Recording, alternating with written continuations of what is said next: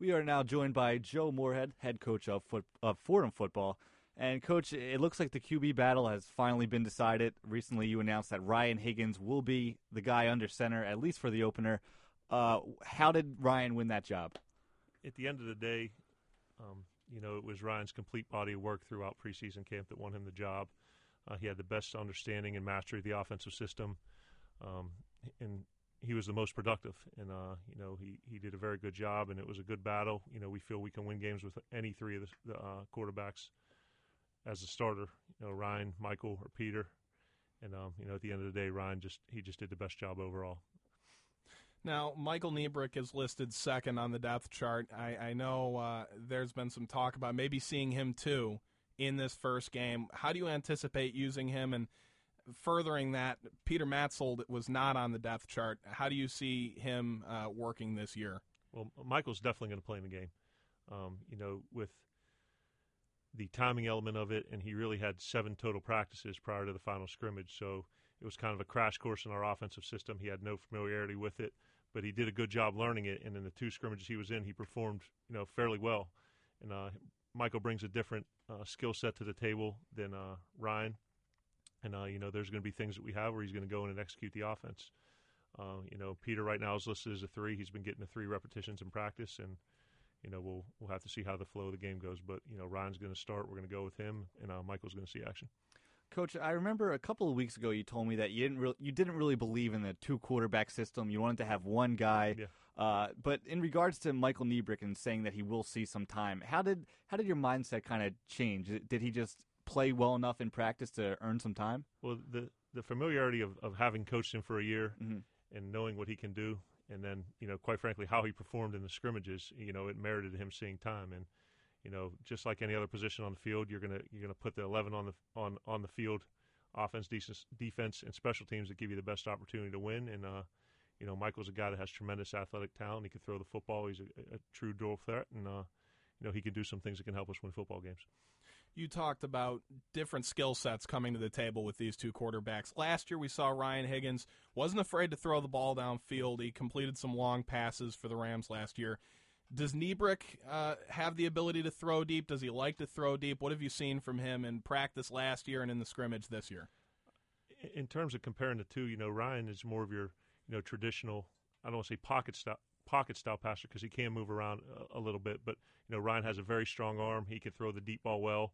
You know, he's very accurate. I know in the, in the last two scrimmages, I think he had, you know, no more than five incompletions, and you know he does a good job with that part of the game.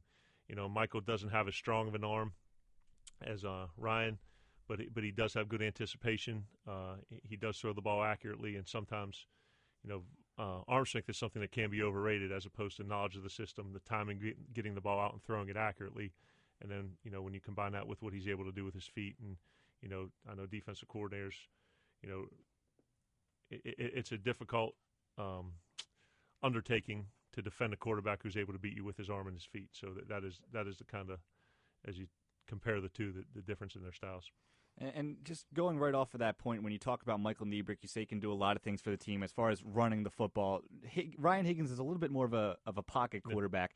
Do you expect him to change his game at all and, and run the ball a little bit more, or do you expect him to stay in the pocket? Ryan, yeah, Ryan, uh, and he's um, you know, in what, just what we do with our offense, there's going to be things where he's going to uh, you know, be required to run the football. You know, just based on, you know, how, how we how we um, organize our run game and, and, the things that, that the quarterbacks you know forced to make reads, and then based off of what certain defenders do, he's got to run the ball or hand it off. And uh, you know, there's going to be situations in the game where those plays are called for Ryan, and he'll be able to handle them and do well. It's just that it, you know he won't have the uh, he doesn't have the same capacity to turn it into a, a, a um, you know an explosive play where, where he will get positive yards out of it, whereas Michael you know, can turn a, a play like that or a situation like that into a big game.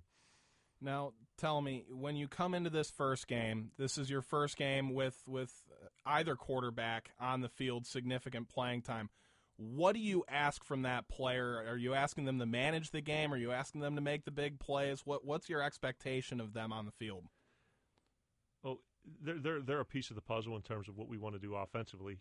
Uh, the things that we've talked to our our team and our offense about is to be physically dominant at the line of scrimmage. Uh, you know, we put the challenge on our offensive line and, if, and the defensive line that if we're going to win football games, we need to be able to control the line of scrimmage on both sides of the ball.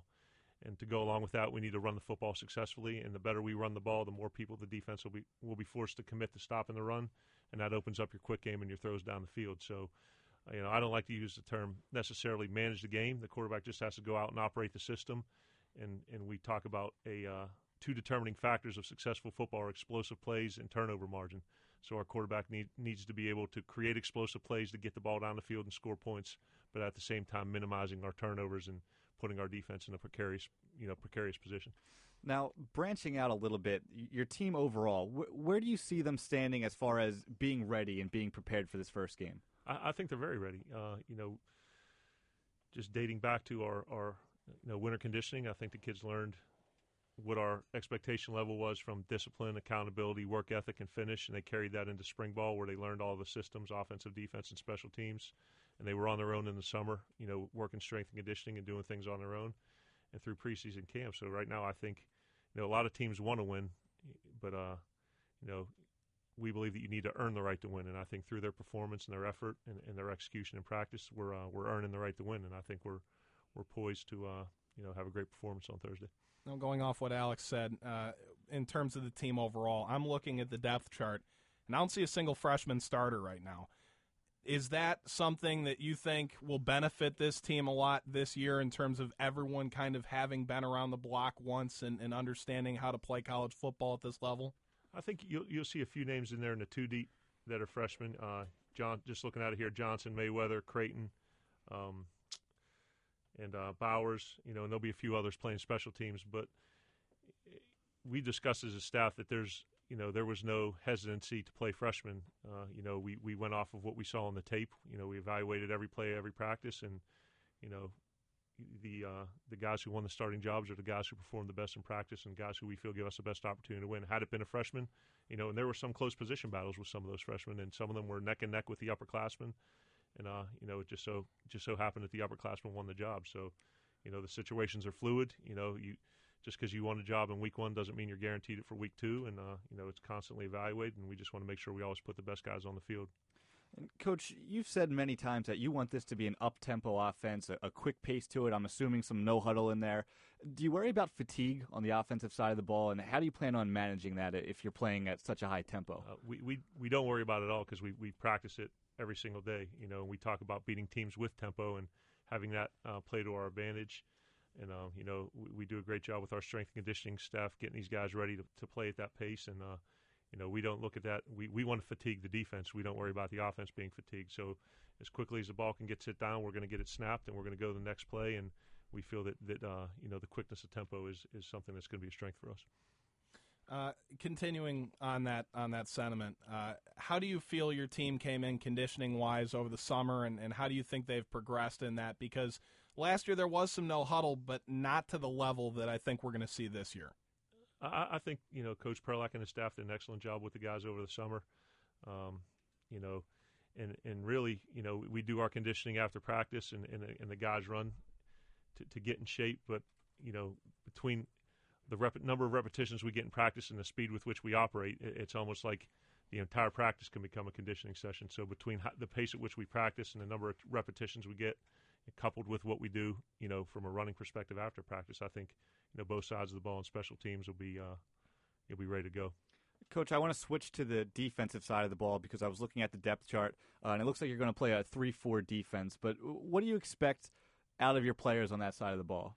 You know, we, we want them just like offensively, where we want to dictate the tempo of the game. We want we want the defense to be aggressive. Uh, you know, we want to establish the line of scrimmage where uh, we could stop the run with four guys, and um, you know, commit seven guys to, to stop the run. And if we need to bring pressure, you know, we can bring pressure. So it's very multiple. I like what Coach Blackwell and his staff have done.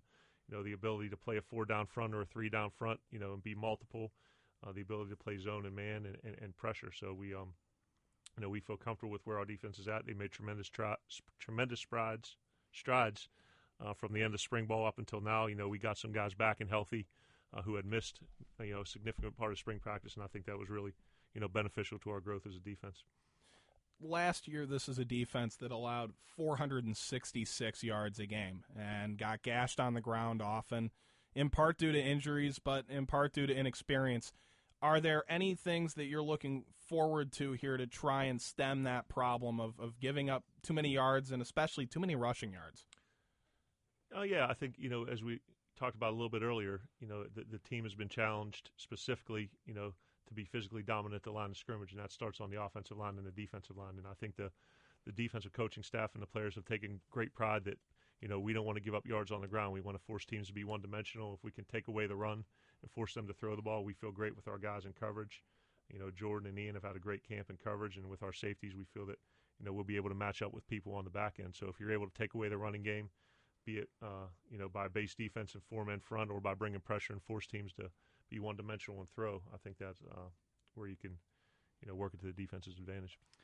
Coach, uh, I want to switch back to the offensive side of the ball for just a second and talk a little bit about the wide receiver position because there's a lot of speed out there when you think about Ajala and Wilson and Wetzel, even Blake Wayne. Um, so, so where do you see your, your wide receivers as as a group right now? Is it just going to be you know using their speed to their advantage? How do you see the whole group you know kind of acting into this season? I'm very excited about about the um, potential in uh, in the performance throughout camp of our of our receiving corps, including Dan Light with mm-hmm. with that group. Um, you know, Coach White has done an excellent job with those guys, and we're going to be you know primarily three and four wide receiver sets, and you know you talk about um, you know, utilizing your personnel to get them in the best position to, to, to score points. And I think, you know, with the receivers that we have, you know, there, there, there's guys that, you know, it's going to be tough to double cover one of those guys when, when you have four of them on the field. So we just got to be smart and, you know, make sure that we have things uh, in the game plan to get all those guys touches and, and get them matched up where they're able to, um, you know, create separation from the secondary and get them in space. So they're able to win individual matchups. But I, I think all those guys across the board there have big, big play capabilities. Staying with offensive skill positions, last year this team had a bruiser running back in Daryl Whiting. This year, a bit smaller at the position. Carlton Koonce listed 5'8", 180. Jared Creighton is the backup on the two deep. He's 5'10", 190. In terms of short yardage situations, do you anticipate maybe your quarterbacks having a role running the ball, or do you see maybe someone who could step in and be a bruiser? Do you think that a guy like um, Carlton could fill that role in short yardage? Yeah, yeah, we you know, we, you know, as part of our week weekly game planning, we know we look at the third and one to twos, we look at the fourth and shorts, we look at the goal line situations, and you know, you know, in, in the past, historically, I, you, I've gone to two tight end, three running back sets, and kind of pounded it in there. And but you've just got to make the best out of what you have personnel wise. And, and for us, it's all going to be dictated on you know what eleven can we put on the field that are going to be able to uh, achieve the objective of, of you know gaining that one or two yards that they, that we need. And I think Carlton, although he's you know, I guess small in stature by his stat line is what you say, but he's a very strong kid. He's got a very low center of gravity, you know, and he hits the hole hard, and, and he could, he could get those tough yards. And you know, Jared Creighton's done an excellent job with that too throughout camp. So you know, I feel very comfortable with those guys and along and and the quarterbacks to be able to to get us a tough yard. And, and it really falls back to the offensive line if they, if they get a push at the line of scrimmage and they're if they're if they're able to displace the the interior defensive lineman and knock those guys off the ball you know, the, the, the back should be able to find a seam and, and get that yard or two that we need. This is my last question for you right now, Coach. Uh, recently, the team announced the captains for this season, and Carlton Koonce, Mike Martin, Patrick McGee, Brendan Mullanaphy, Patrick Martin, Chris Watkins, and Blake Wayne.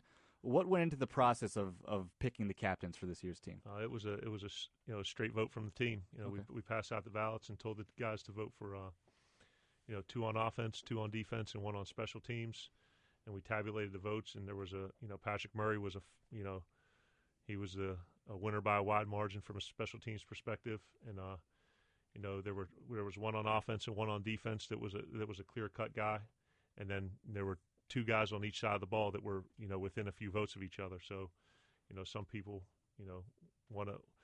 You know, we just felt that there was strength in numbers. You know what I mean, and, and we have a bunch of, of uh, we have a great senior class, and then you know I think these guys, the team made a, a, good decision in their votes. I think these guys embody the philosophy of what we want to be as a football team. You know, they're smart kids, they're tough, they have great work ethic, and you know they're able to carry the message of, of what we want to accomplish. So I think the team did a good job in electing this year's captains, and I'm very proud proud of the guys, and they take it as a, a very you know serious and uh, uh, honorable accolade. Fordham head football coach Joe, Joe Moorhead, coach. Thanks a lot for uh, taking some time out of your schedule and talking with us. No problem. Thanks a lot, guys. Thanks, coach.